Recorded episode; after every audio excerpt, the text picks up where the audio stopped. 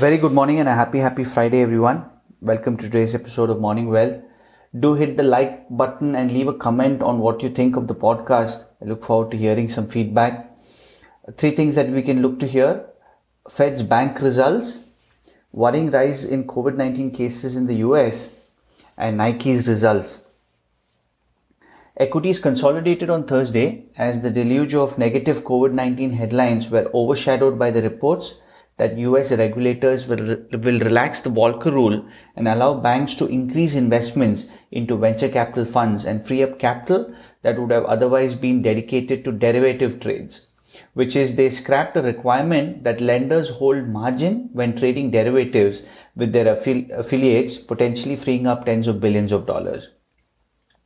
The Fed also capped dividends and banned buybacks at the biggest US banks through at least the third quarter.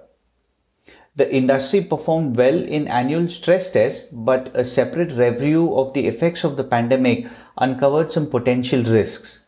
On the back of that, most banks were lower in post-market trading after uh, earlier leading a late rally that left the stocks up more than 1% despite the rising infections and the mixed bag of data. Treasuries were little changed, the 10 year yields hovering around 0.69%, Dollar was mixed against the G10 counterparts, with the Aussie and the Kiwi among the gainers. Oil and gold edged up. Nikkei futures are advancing while Hang Seng, Hang Seng is retreating. Currencies extended their slide on Thursday after US reported its biggest increase in COVID-19 cases ever. Despite Trump's administration, Trump, Trump administration's attempt to downplay the risk of a second wave, the numbers tell a very different story. New virus cases in three most populous US states hit record highs this week, while the death toll remains uh, low, the spike in fatalities typically increase closer to the two week mark.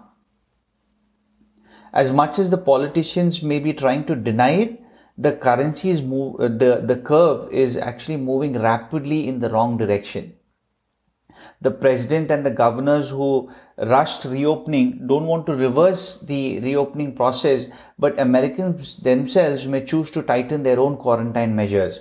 So if you look at high frequency data like uh, restaurant reservations, restaurant reservations in California, Texas, Georgia, and Florida have plunged in the wake and more declines are expected. We got the jobless data also yesterday the labor market's recuperation is taking longer than foreseen. In the in initial jobless claims fell last week to 1.48 million, worse than the 1.32 million that was expected. That leaves a total of new filings since mid-March above 47 million. Continuing claims, which is reported with a one-week lag, slipped to about 19.5 uh, million from a revised 20.3 million. Data to look forward to today, uh, which is Friday, is uh, America's personal income, which probably dropped by 6% in May after rising about 10.5% in the previous month. Personal spending is expected uh, to, to, to rise about 9.1%, rebounding from an April's decline of 13.6%. On the equity side, Nike fell in late trading after its fourth quarter loss per share of 51 cents was substantially worse than the consensus for a profit of 10 cents. The company said the results were very, were significantly impacted by store closures and shipments to wholesalers fell by half. Wirecard filed for insolvency proceedings, a first for a DAX 30 index member. The German payments company's main banks may face losses of about 1.6 billion euros Shares fell as low as 2.5 euros. The stock hasn't hit zero for technical reasons. Um, you know, one of the securities firms said as options and short positions need to be unwound. unwound.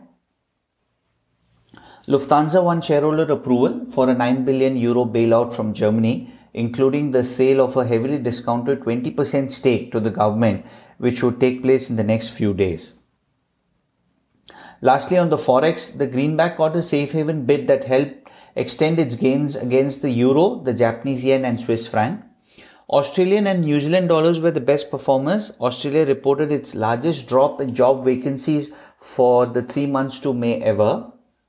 Euro fell more than the sterling despite a big improvement in Germany in Germany's GfK consumer confidence index and a smaller improvement in UK CBI retail sales report. That's your update. Stay safe and healthy everyone. Have a lovely weekend and I'll catch you on Monday.